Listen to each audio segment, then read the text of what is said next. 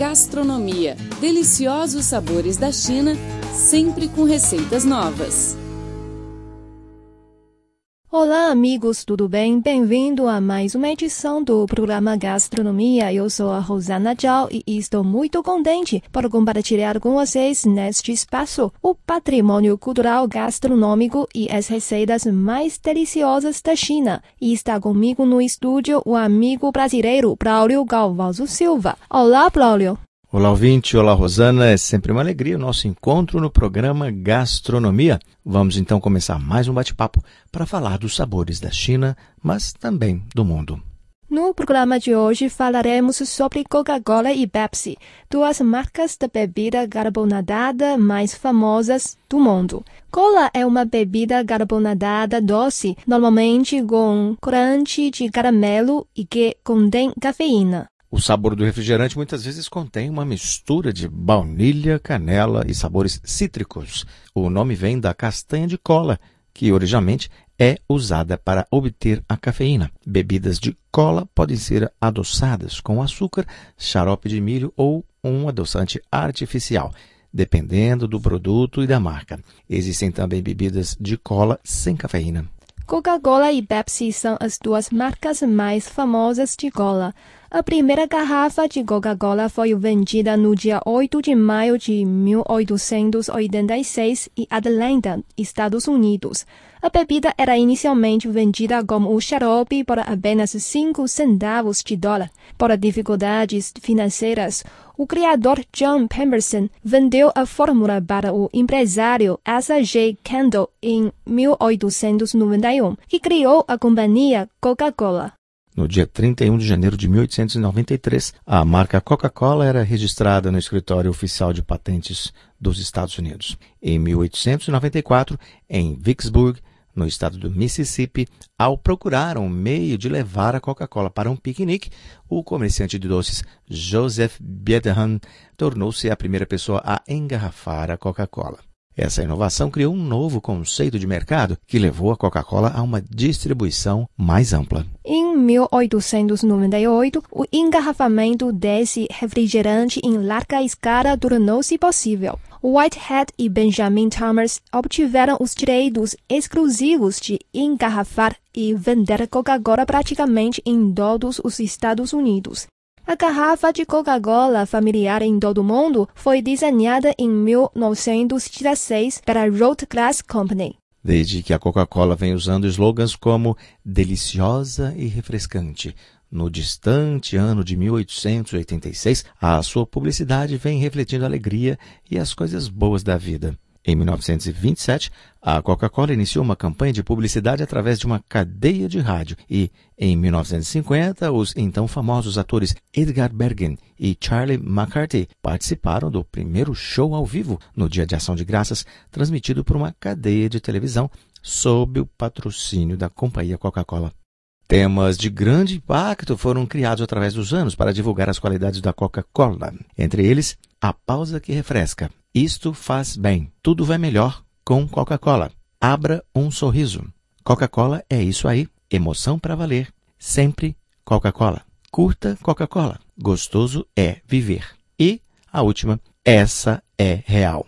No Brasil, o refrigerante chegou informalmente em 1941 no Recife e foi produzido inicialmente pela fábrica de água mineral Santa Clara, até que fossem instaladas mini-fábricas na capital pernambucana e em Natal, no Rio Grande do Norte. O lugar era conhecido como Corredor da Vitória, parada obrigatória dos navios para a Europa em plena Segunda Guerra Mundial. A primeira fábrica da Coca-Cola foi instalada na então capital do Brasil, Rio de Janeiro, de onde em 18 de abril de 1942 saíram da empresa Rio de Janeiro Refrescos as primeiras garrafinhas de 185 ml. De 1945 até hoje, as franquias da Coca-Cola espalharam-se por todo o Brasil, existindo em nosso país atualmente 18 grupos de fabricantes que operam 38 fábricas e 141 linhas de produção. Esses fabricantes congregam-se na Associação dos Fabricantes Brasileiros de Coca-Cola, fundada em 1972. Um ano importante, não é, Rosana? Porque eu também nasci nesse ano. É sim, é isso mesmo. Daqueles distantes dias, quando a Coca-Cola passou a ser distribuída em garrafas nos Estados Unidos, até hoje, muita coisa evoluiu. Para melhor, é claro as lendas carroças e mais tarde os primitivos caminhões deram lugar a frotas de modernos veículos de toda ordem que cruzam mais de 200 países, levando Coca-Cola às regiões mais longínquas do planeta. Por falar em regiões longínquas, eu quero lembrar aqui, Rosana, que quando eu morava no interior da Amazônia, na floresta amazônica, a gente fazia viagens de barco. E esse barco pegava ali o Rio Negro, subia, os Solimões também, e existiam braços do rio. O rio se dividia em outros caminhos, né? E esses outros caminhos tinham bares, lojas, mercearias que ficavam no rio, flutuando em cima de grandes troncos, troncos de árvore que não apodrecem, ficam 50 anos ali boiando, boiando. E num desses bares, no meio da floresta amazônica, eu vi a plaquinha da Coca-Cola. No Brasil, os consumidores bebem anualmente 6 bilhões e 200 milhões de litros que são transportados através de uma frota de mais de 6 mil veículos. O sistema Coca-Cola no Brasil gera 26 mil empregos diretos e mais de 200 mil indiretos, atendendo a cerca de 1 milhão de pontos de venda. Até o momento, o Brasil ocupa a terceira posição no ranking mundial de vendas dos produtos Coca-Cola, estando atrás apenas dos Estados Unidos e do México. Aliás, Rosana, a Coca-Cola é uma bebida que é mais vendida do que água no planeta. As pessoas compram menos água do que Coca-Cola. Até porque muita gente bebe água sem ter que comprar, né?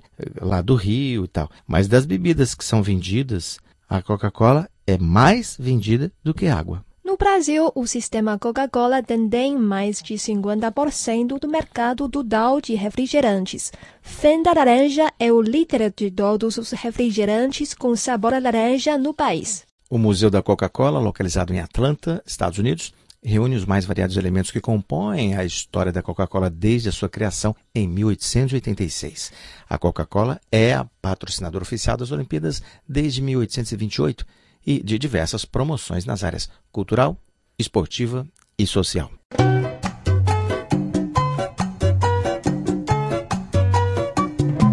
Pepsi é a maior rival da Coca-Cola e uma marca autêntica cada vez mais percebida pelos consumidores como inovadora, jovem e cheia de energia. Tem um sabor único de cola que mata a sede e é ótima para acompanhar qualquer refeição. Ao falar da história da Pepsi, tudo começou em 1893, quando Caleb Davis Bradham, um farmacêutico da pequena cidade de New Bern, estado da Carolina do Norte, inventou uma bebida chamada Brad's Drink, algo como bebida do Brad, né? feita de água carbonada, açúcar, baunilha, aromas e especiarias, pepsina e extrato de noz de cola. Essa bebida tinha o intuito de suavizar os males causados pelo desequilíbrio do ácido péptico no estômago. Este alívio se obtinha em consequência de extrato de noz de cola e de gás presente na bebida. Seu assistente, James Henry Killing, foi o primeiro a provar a nova bebida. Em 1898, o xarope foi transformado em bebida e lançado oficialmente no mercado no dia 28 de agosto com o nome de Pepsi Cola, palavra oriunda de seus principais ingredientes, pepsina e nozes de cola, ganhando assim seu primeiro logotipo. Em 1902, devido ao enorme sucesso do produto, Bradham resolveu dedicar-se à expansão e desenvolvimento do refrigerante, registrando sua patente e fundando a Pepsi Cola Company oficialmente no dia 24 de dezembro. No mesmo ano, surgiu a primeira nota publicitária no jornal New Bern Weekly. Os jornais da época anunciavam a Pepsi como saborosa, revigorante, não prejudicial e que auxiliava na digestão. A empresa, em apenas pouco tempo de operação, conseguiu vender aproximadamente 30 mil litros em casas de refrescos locais. Pouco depois, em 1903, a empresa mudou-se da pequena farmácia de Brett para uma fábrica maior em consequência da alta demanda pelo produto. A nova fábrica passou a concentrar todas as operações de engarrafamento da Pepsi Cola, que em 1905 começou a ser comercializada em garrafas. Ainda no mesmo ano, a Pepsi concedeu a primeira franquia de engarrafamento para a empresa Charlotte Durham, localizada na Carolina do Norte. No ano seguinte, a empresa já contava com 15 franqueadas nos Estados Unidos, atingindo uma produção de 150 mil litros de xarope anuais. Ou seja, quando você tem 150 mil litros de xarope, Rosana, significa que você tem, sabe, pelo menos uns 900 mil litros da bebida, quase um milhão de litros. Ou mais do que isso, né? dependendo da proporção do xarope. A Pepsi se tornou uma das primeiras empresas a substituir os veículos de entrega, carroças puxadas a cavalos, por veículos motorizados em 1908, modernizando assim seu sistema de distribuição, que se tornou muito mais eficiente. No ano de 1938, Walter Mack assumiu o comando da empresa e a Pepsi entrou na era do marketing. As operações cresceram rapidamente no início dos anos 50 e a Pepsi lançou inúmeras novidades, como por exemplo as garrafas de tamanho família, a versão dietética do refrigerante, as latas de alumínio, além de investir muito em publicidade. Foi então que a marca mudou seu logotipo e a tampinha virou protagonista. A publicidade já não vendia Pepsi pelo preço, mas a apresentava como um estilo de vida. No final dos anos 70, a marca travou a famosa Guerra das Colas, uma disputa que começou publicitariamente entre a Pepsi e a Coca-Cola por percentuais de participação no voraz mercado americano.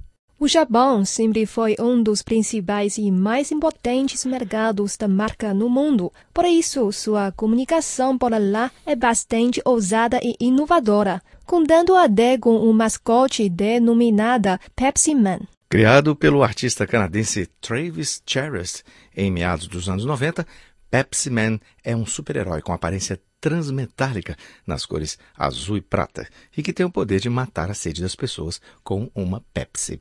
O personagem fez tanto sucesso no Japão que, além de estrelar vários comerciais, é presença marcante na comunicação da Pepsi, inspirando até jogo de videogame.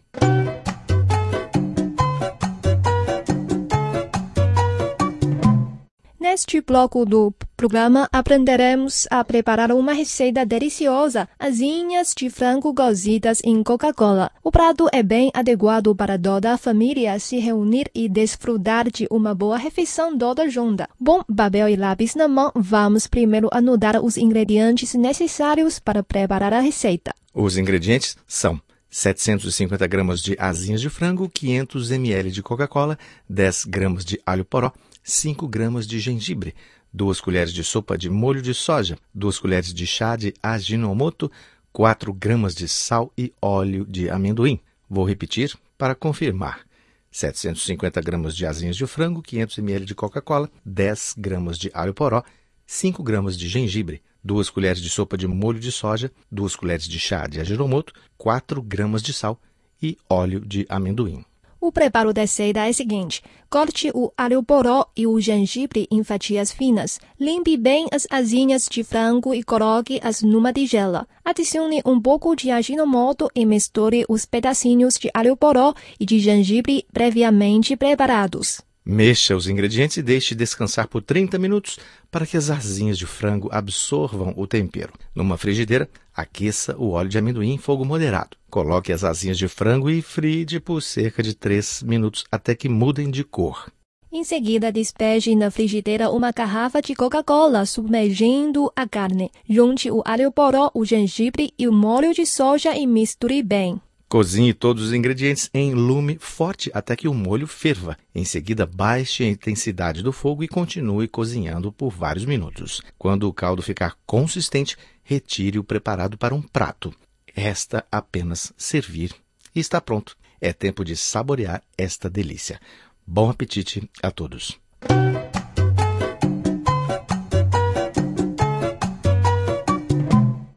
Chegamos ao fim do programa. Eu sou a Rosana Tchau. Muito obrigada pela sua companhia. E eu sou Braulio Covoso Silva. Obrigado também pelo carinho e pelo privilégio de sua audiência. Voltamos na próxima semana com mais informações interessantes sobre a cultura gastronômica chinesa e receitas deliciosas. Não perca. Abraços. Tchau, tchau. Até mais, 再见。